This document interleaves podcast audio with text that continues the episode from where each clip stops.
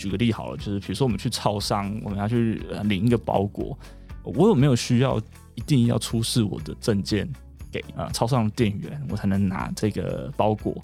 坦白说，我认为是不需要，因为我不知道他会不会是呃，比如说过目不忘的人，他就把我的呃资讯给寄走了，对不对？他其实只需要知道说这个包裹是不是属于你的，就可以完成这个领取了。那我们希望可以透过我们的这些机制来帮助所有的使用者更好的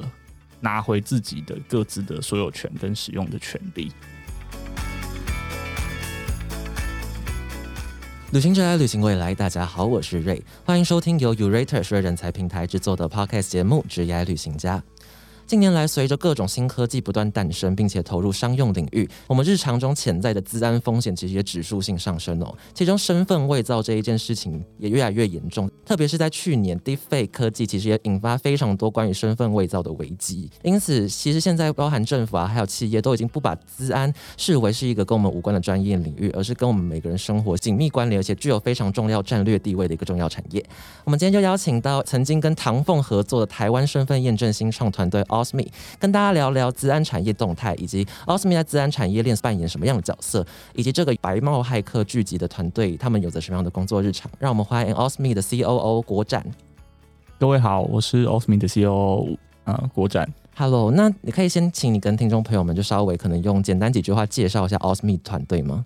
？Osmi 是一间呃专注于身份认证相关技术的一个新创，我们可以透过确认证件上面的资讯。然后自动截取出来，然后并且去做到呃证件上面的资讯跟人跟这个证件做自动比对这样子的一个技术。那我们透过呃 deep learning 训练的这个 AI model，我们可以去分辨使用者他的真实身份是不是跟证件上面的这个人是同一个人，而且是一个真人，而不是像是刚刚主持人提到这边的这个 deepfake 伪造的这样子的一个影像。那这个是我们的强项。嗯嗯嗯，对对对，因为像刚刚有提到，deepfake 其实近几年非常严重，包含一些偶像名人啊，然后或者是一些一般人可能都会被 deepfake 深受其害。那除了 deepfake 之外，就是国展这边还有接触到可能哪几个主要在这个身份认证这个领域影响比较大的可能自然事件呢？OK，呃，像前一阵子其实有一个呃，有蛮多报章。呃，杂志在呃探讨一个议题，就是说一张 SIM 卡毁了我的人生这件事情。那它其实就是一个身份认证上面的一个呃问题。介绍一下这个事情的脉络，他就是个台商，然后他去了中国之后，然后呃因为他的 SIM 卡掉了，然后他的 SIM 卡就被呃有心人是盗用，然后并且就是透过这个。呃，信卡跟目前在做身份认证的这些机制，它有办法去取得，比如说简讯的 OTP 或者是这些验证码，然后他就在网络上就可以去呃重复的办信用卡、重复的申请贷款等等的。然后他有一天回到台湾的时候，发现他自己负债了好几百万甚至上千万这样子的金额。对，那这个其实就是一个典型的身份呃伪冒的问题产生的这样子的一个社会的相关的一些问题。嗯嗯嗯，了解了解。你刚才讲的时候，我刚在回想，就是我如果在网上刷卡的话，要经过哪些手续？因为通常来讲的话，可能是脸部辨证或者是手部验证。就是他如果有申请类似的话，他其实可能就没有办法截取到他信用卡的资讯。对，呃，可能是取决于这个呃，比如说他这个刷卡的时候，他验证的机制，有些时候他就是请使用者去收。呃，这个简讯，这样只要假如说他有办法去得到他的呃信用卡的卡号的话，最后一关他其实就只是验证这个 OTP。但是 OTP 这个就是 One Time Password 这样子的一个呃机制，它其实已经被认为是比较不安全的一个做法。它很方便，但是它不见得非常的安全，因为呃，我们在之前前两前两年的时候就有发生过，就是有一些 App 它其实是可以去接听这个呃你收到的讯息，在剪贴簿里面截取这个讯息。那也就是说，就是这些 App 它会啊主动的把你收到简讯的 OTP 这个密码传回到他们的这个 Center 的地方，那它就可以去做这个盗刷。通常这些 App 会包装成什么样子的外观？呃，哪些类型？其其实像是 Apple 或 Google，他们都会公布，就是说呃，有哪一些是一些他们判定为是恶意软体，要请使用者去卸载的这样子的一些软体。以我们的角度，我们会建议大家应该要定期去检视自己是说下载一些不明的 App 啊，或者是在这些清单上面的 App。绝大多数其实都是一些看起来就本身就是蛮蛮 fishy 的的这种 App。这样了解了解，反正等一下没有打开它，它在后台它都有。可能获取了一些权限之后，他就可能透过剪贴簿去窃取你的 OTP 认证码的功能，这样子。是是是，那这也是为什么啊？最近在一直在倡导，像是 FIDO Alliance 这个 Face Identity Online 的国际的联盟，他们一直在倡导所谓 passwordless 的这样子的一个时代。那可能运用了像生物特征认证的一些机制，来避免这样子的情况发生。至少它可以去啊判定你真的是手机的这个持有人本人这样子。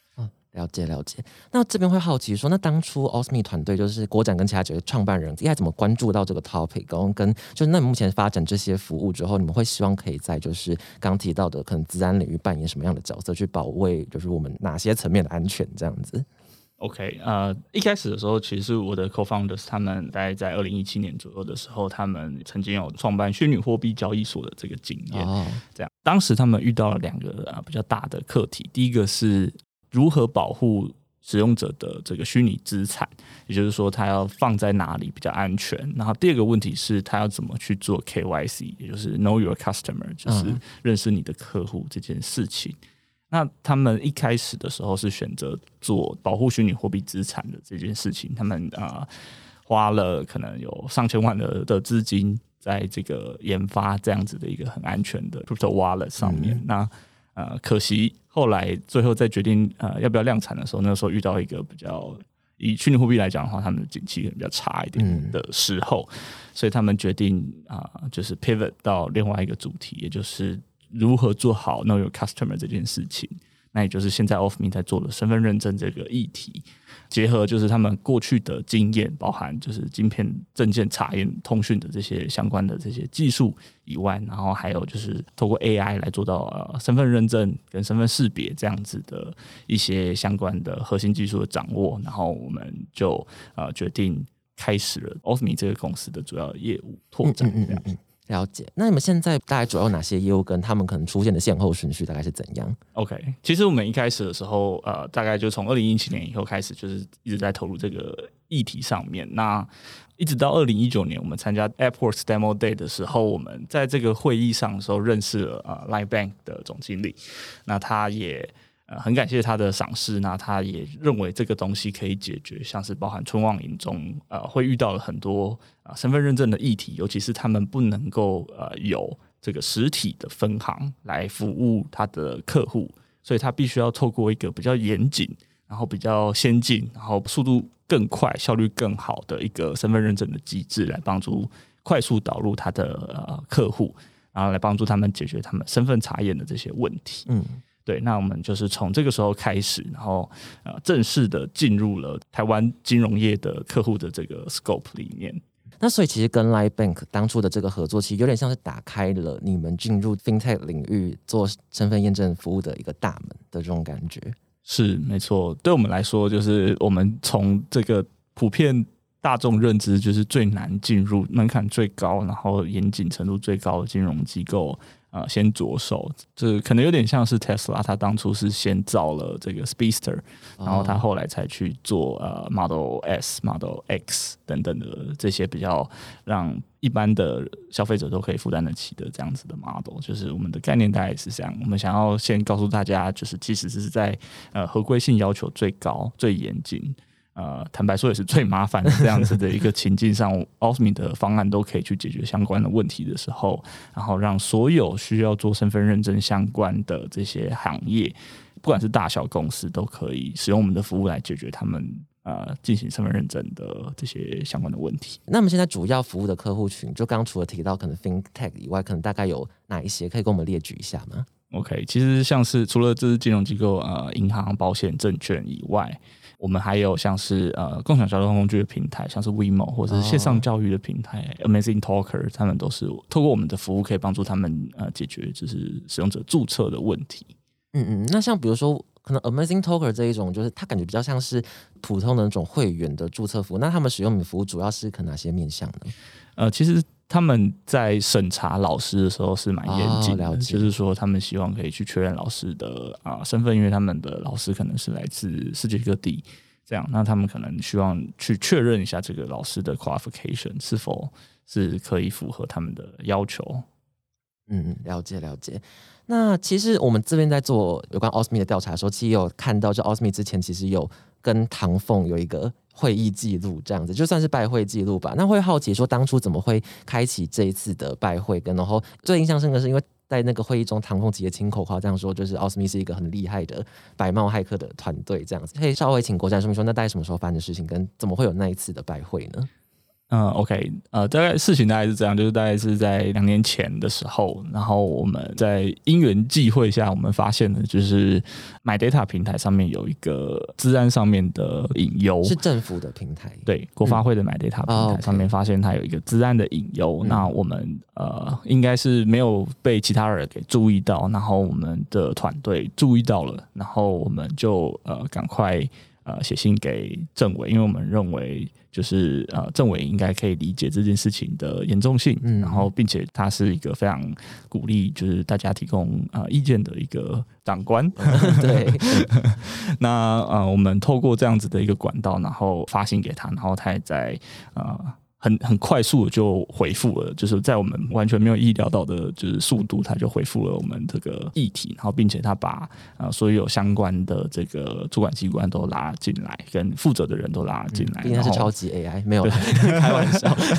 继续继续，对，然后他就而且很快速的在当天就。安排了这个会议，然后 对，非常非常的有效率。然后就是我们在这个会议上就提出了我们看到的事情，然后呃告诉他们这可能会产生的一些隐忧。这样，那通过这样的机制，我们有机会去跟他们探讨，就是说他们在做这些流程的时候可能会 care 的事情，跟可能呃可以在强化的一些地方这样子。那呃从此我们就是开始了跟政委这边有一些呃交流跟合作的地方这样子。那包含在这个之前 EID 的议题上面，就是我们因为在服务像是我们的金融业的客户的时候，我们有听到了一些他们的一些心声跟想法，那我们也希望呃这样子的心声跟想法可以在。啊，政府在执行这个数位身份政策的时候，应该要也被考虑进去。就是除了啊一般民间的一些想法，或是啊学界，还有就是政府机关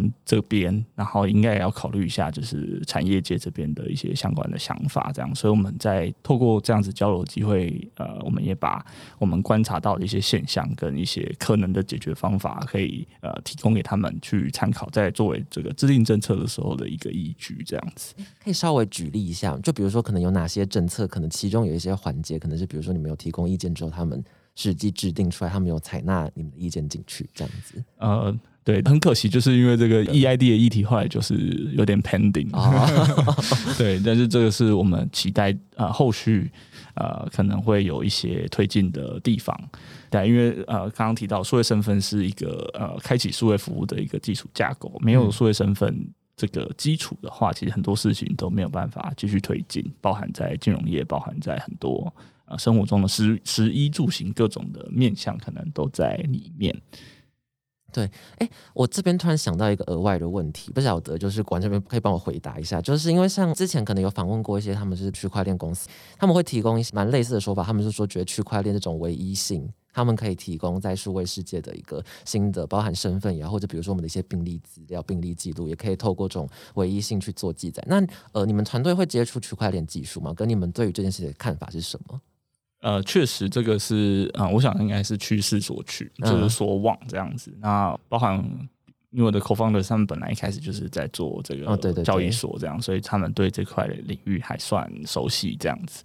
那呃，当然我们也很期待，就是可以。呃，去透过啊，像区块链刚刚提到这些唯一性、不可篡改性这些呃机制，来让这个数位身份变得可以更普及于就是生活中的各种面向，跟甚至是世界各地这样子。这是 Offme 对这件事情的期待。但在此之前，其实也必须要强调，就是说如何在方便跟易用性上面，跟呃使用者的。隐私跟各自的呃保管上要去做出一个比较巧妙的妥协，这是 Offme 一直在 focus 的地方。应该说，数位身份这个东西虽然是很方便很好用，但是同时如果它被破解了，或者说它被资料被盗用了，那它也会变成一个很大的呃问题跟危害。就像刚刚提到，这个 SIM 卡可能会影响到一个人的一生。这样，那我们希望在这个领域上面做出更好的一些贡献，然后找到更好的人才一起来帮助我们去达到这个目标。那刚有提到另外一件事，因为像现在，比如说，如果拿对岸做例子，因为他们对于身份签证这一块，他们其实用了蛮对于隐私权稍微比较无视的一个方式。像我现在有时候会要使用微博或者是一些对岸的社群工具，他们就很要求说你一定要提供完很完整的资料，什么手机呀，然后还有可能你在上面留言，它会显示说你现在所在的省份之类的。那比如说对于这一块的话，呃，你们的看法是什么？跟你们怎么去维系？就是你们取得。用户资料，同时要维持他们本身的隐私这一件事情。OK，啊，其实回到这个议题，就是这个就是为什么刚刚 EID 这个议题会 pending 的一个原因，就是说，呃，虽然说目前提供的这个先前提供的这一个这个标准，它是相当高的，可以说是呃，我们认为是已经相当严谨的一个呃水准了，但是呃，它没有办法百分之百。呃，去预防资料外泄的事情发生这样子的可能性，然后又或者是说，呃，没有办法去防范。那如果说哪一天就是呃，这个 Big Brothers 就是需需要要去使用他的权利的时候，呃，民众有没有办法防范这样子的事情发生？那这个确实就是关于 EID 这个政策上面不断的辩论的一个主要的原因。这样，那对我们来讲的话，我们认为就是，就像刚刚提到，水能载舟，亦能覆舟这样子啊。以 o f f m e 的角度来讲的话，我们就是希望可以去帮助使用者拿回自己的个子。举个例好了，就是比如说我们去超商，我们要去领一个包裹，我有没有需要一定要出示我的证件给呃超商的店员，我才能拿这个包裹？坦白说，我认为是不需要，因为呃，我不知道他会不会是呃，比如说过目不忘的人，他就把我的呃资讯给寄走了，对不对？他其实只需要知道说这个包裹是不是属于你的，就可以完成这个领取了。那又或者是说啊，比如说我们去 KTV 唱歌，然后到了晚上十二点的时候，嗯，他要说哦，那你可能要出示你的身份证件，你要满十八岁之后才可以，就是呃留在这边唱歌。那他们真的会好好的保存这些资料吗？尤其是有一些他们是要求要扫描、要留存资料的，那有有这个必要吗？这个是非常值得呃讨论的地方。这样，那我们希望可以透过我们的这些机制来帮助呃所有的使用者更好的。拿回自己的各自的所有权跟使用的权利，像这样的案例，你只需要告诉你，只需要证明你真的是呃 Ray 就可以了。那你可能只需要证明说你是满了十八岁，你就可以留在那边继续唱歌。你不需要告诉他，你不需要秀你的呃你的身份证、你的驾照、健保卡给他留存记录，这样，因为你不知道他会。会不会好好的保管你的这些身份的资料？那这是 OffMe 非常强调跟重视的一个议题。我们希望把这个使用者的呃各资放拿回到他们自己手上。哎，对啊，因为我之前其实好像没有想过这一件事情，就是如果他要你拿，就给他嘛。对，就是你只要去确认你是或不是就好了。嗯，对对对，你只要你只要提供这样子的资讯就可以。了解了解，那像刚刚提到说，就是 EID 这个东西有被 pending 嘛？那因为呃最开始也有提到说，就是其实最近 Osme 也有加入刚提到的 FIDO Alliance 的这个平台。那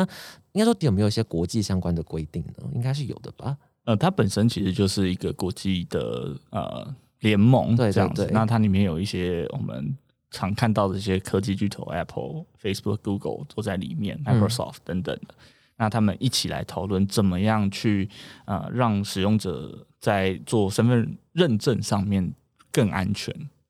啊，同一个时间也更方便。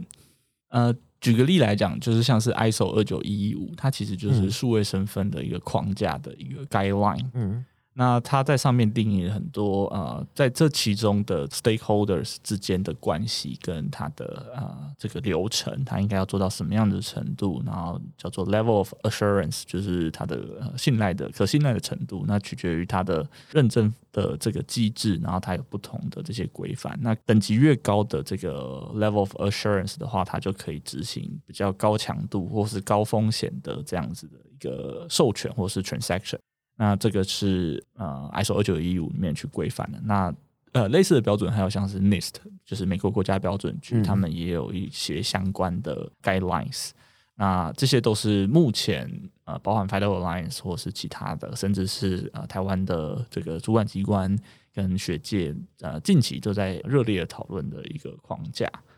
那你会觉得，比如说台湾的可能政府的政策面，可能可以再比较跟得快一点之类的？呃，其实我觉得在身份认证这个议题上面，已经不算呃太慢，嗯，只是当然不是最呃跑最前面的那个，但是其实呃近期有呃很。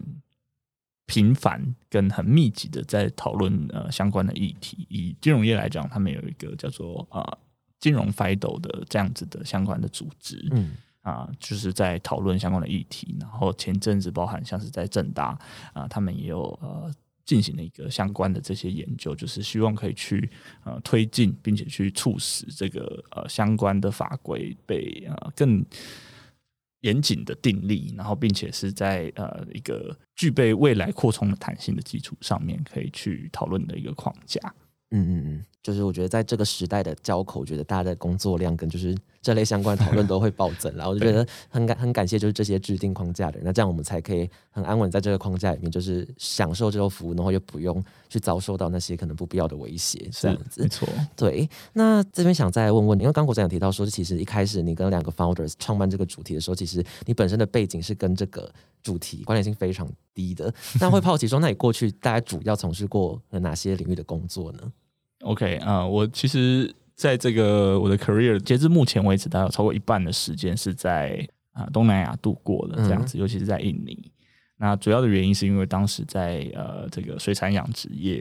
这样，那它是一个比较周期性的一个呃产业。虽然说我从呃基本上参与了这个从从零到一百的这样子的一个过程，那啊。在当时的时候，我觉得主要的一个呃看到的一些事情，就是因为这个我们的这个公司它是在一个比较呃郊区的地方，嗯，那也因为它在郊区，所以呃大部分的民众他比较没有机会去接触到呃金融机构，因为幅员广大的关系，然后在乡村的地方，他们不见得有这些金融机构。那我发现到一个比较大的问题是，呃，比如说我们的同事有很多人他是没有银行账户啊，或者是他完全也不会有意愿啊把他的钱放在银行里面的。那原因就是刚刚提到太不方便了，距离太远了，就是或者是他日常的生活中用不到。但虽然日常的生活中用不到，但是呃，其实假如说发生了一些意外，或者是呃。需要比如说保险，或是需要啊做紧急的急诊医疗等等的这种情况下啊，他们就没有办法去呃贷款啊，或者是说他没有办法去买保险，因为他本来就不在这个呃金融的这个体系当中。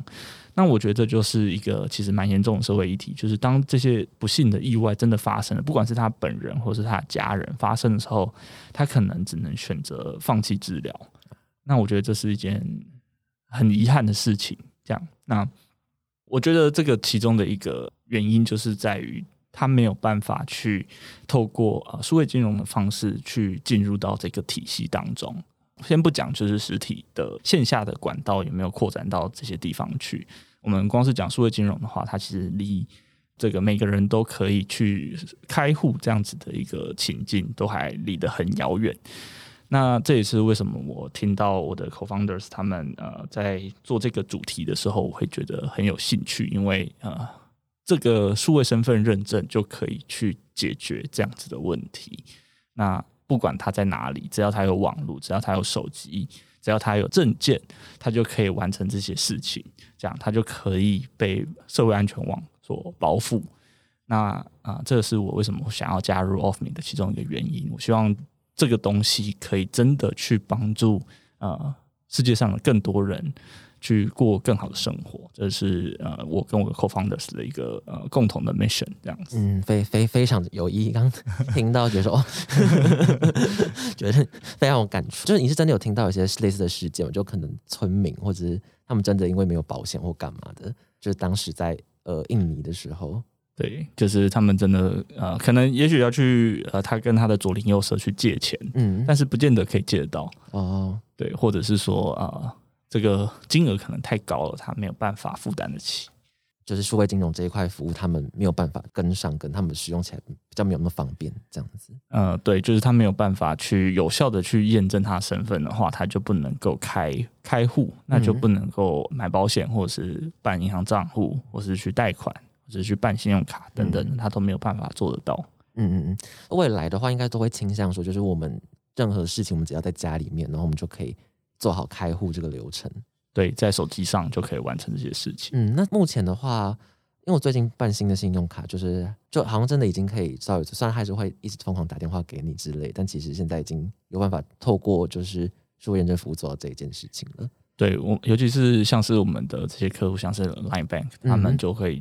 啊，做到更少的这些呃接触，然后让整个使用者体验变更好。就是你开户的时候，你办信用卡的时候，你都可以很快速的完成这些服务，然后开始直接使用，而不需要呃等待它审查，花也许半天，也许好几天才能够拿到这个卡片或者拿到这个账户。嗯，了解了解。那听说你们最近有往东南亚推进的计划，跟这个有一些关系吗？算算是有，对，毕竟是我刚刚提到这个理由，这样子就是呃，我们希望这个服务可以去触及更多的人，这样子。那当然，因为我们团队啊，除了我本身有东南亚经验以外，那我们其团队的其他成员也有相关的经验。那我们希望把这个服务可以呃往。东南亚去推展，然后帮助更多人解决他身份认证的问题。那同时也是帮助企业去解决他们呃营运的效率的问题。那这个可以从比如说呃，他目前的做法大部分都还是需要靠人去看，也就是说，使用者上传拍照之后填资料之后，他还是透过一个人去帮他确认去看。然后这也是为什么会花那么长的时间的原因。那因为他就是一个一个案件一个一个看。那他就必须要呃，就比如说一个案件要花十分钟好了，那如果有一百个案件呢，就是一千分钟等等的，那他就要一个为数不少的团队来消化这些案件，就是会造成他们的营运效率下降，然后同时使用者体验没那么好的时候，他的呃顾客的转换率也会下降。那对于企业来讲，就是一个比较可惜的成本，就是他明明已经让客户做到了这个。准备开始使用的这个阶段，但是它却因为这个使用者体验不好的关系，然后被 drop 掉了。了解了解。那这边好奇另外一点，那如果现在以 Osme 来讲的话，你们认为说你们要前进到东南亚市场的话，你们觉得你们最大的可能发挥的强项可能有哪些？除了刚刚提到说你们很多的团队成员可能有东南亚的市场经验以外呢？嗯，好。这个问题就是可以分成几个面向。那第一个就是说，我们认为我们的技术上面是有呃一定程度的领先优势，尤其是在我们的晶片证件查验的技术。那呃，为什么这件事情很重要呢？那我们以这个身份认证的这个流程来看，你首先需要先提供你的身份的这些资讯。那它可能是政府发的 ID，它可能是呃，比如说公家机关发的呃水电瓦斯的这个账单地址等等的一些确认的机制。那我们首先要先确认这个提供的这个政府的 ID，或者是刚刚提到这些水电费的 bills，那它的真实性。那如果说这个东西有问题的话，那你后续做的验证可能都会发生问题，因为你本身提供资讯就是假的。即使你是一个真人，但是这个资料如果被篡改的话，那可能整个流程都是有问题的流程。那所以我们的技术可以晶片证件查验的技术，我们可以做到百分之百的呃证件的查验，那可以去确认它的真实性，然后跟它里面每一个资讯，它真的都是有呃相关的机关所核发的，而且是可以被 verify 的这样子的一个基础下，那我们再去做后面的人跟证的比对。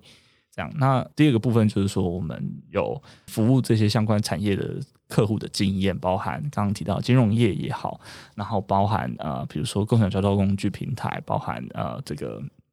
虚拟货币交易所，然后甚至是呃线上交易的平台，所以这些客户他们的类型可能都是呃跨产业。啊，跨啊种族、跨性别，然后甚至是跨地理区域这样子的一些形态。那透过这样子的服务的经验，我们可以更泛化我们的 AI model 的训练，让这个呃我们的客户，不管是他是呃世界各地的哪些使用者，我们都可以去准确的去辨识它。那这个是我们其中一个优势。那再来是呃我们有蛮多服务金融业的这些经验。那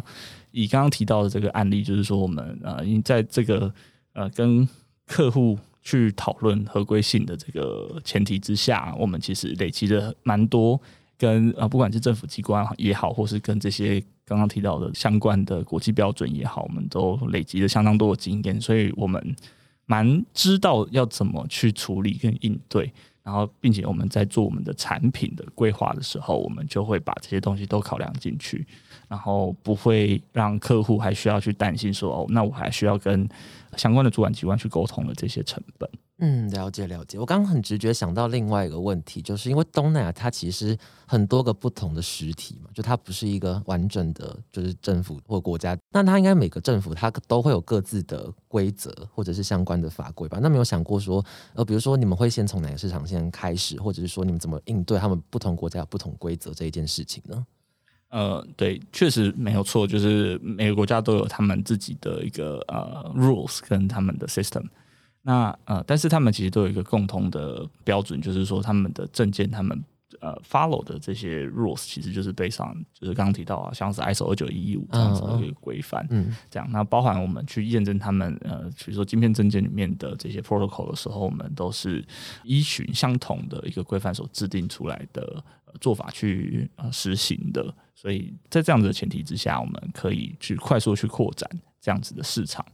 甚至是包含像是护照这个国际通行的一个证件，我们都可以去做到这样子的核实。所以以我们来讲，我们可以快速的去扩展到不同市场，不仅只是东南亚，甚至是拉丁美洲、非洲等等的地区，都可以通过我们的守护权来核实使用者的真实身份。刚国展提到护照这一件事情，心内心就非常有感，因为其实。我们现在已经克服就是 FinTech，比如说开户，你可能要通过很多身份验证或者是审查很久的问题。但是现在护照的话也是另外一件事，就你一定要实体办，跟各种有国际有关的签证啊或干嘛，你一定要实体办，而且通常中间人工审查的时间会拉很长，说可能甚至几个月之类的。那这一块的话，会好奇说呢，主要他们卡关的点会在哪里？跟像 Osme 这样子的单位有尝试要用一些方法去加快他们的效率之类的吗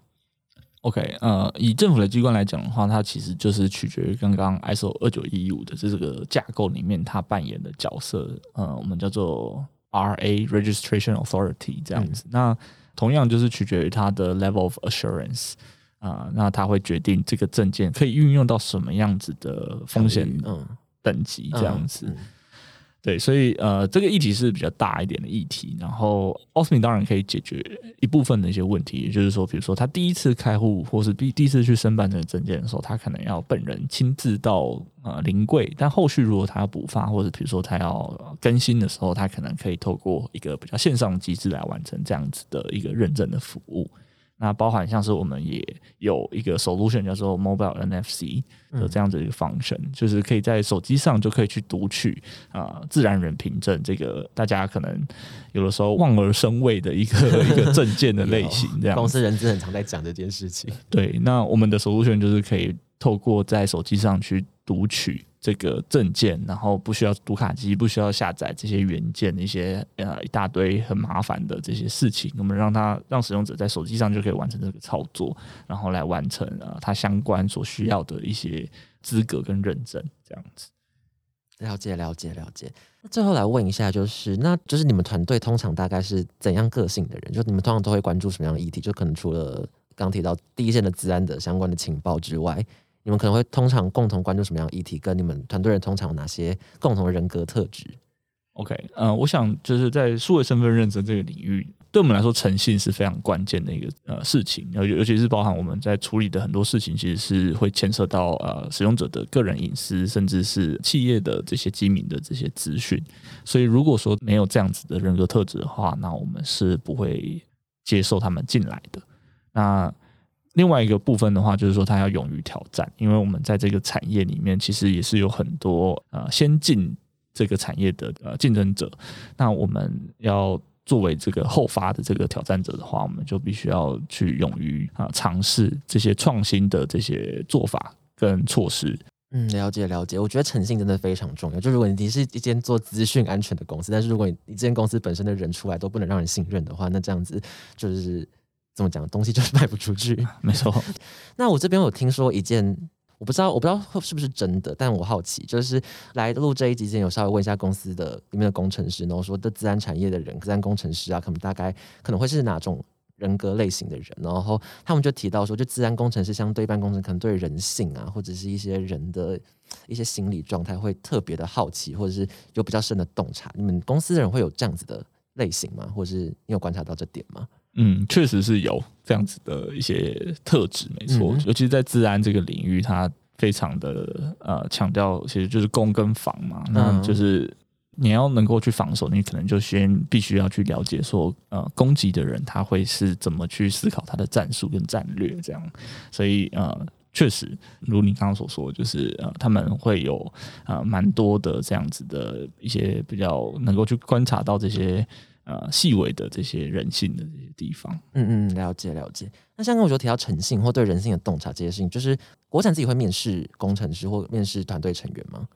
呃，工程师主要还是我们的 HR 跟我们就是相关的这个主管会去做面试。嗯，然后有有一些其他方选的团队成可能就是会由国展这边来面试这样子。对，那你自己在面试的时候怎么去看？比如说刚刚提到诚信这一块呢？嗯，我觉得比如说我们会请这个面试者来啊分享一下他。在处理某一些特定的情境中，他会怎么去应对，跟他的这些反应是什么，然后来从这些东西来呃去观察这个面试者的这些行为跟他的人格特质。这样，那当然诚信是其中一个呃必须要有的东西。那当然，我们也观察其他是不是符合我们团队文化的一些特质。那可能包含，比如说他是不是一个求知欲很强的人，然后并且可以去不断去学习的一个人。那最后的话会好奇说，因为其实呃近几年来做这个产业就在风口嘛，在风口代表你很多机会、很多资源，那相对来说就很多挑战，跟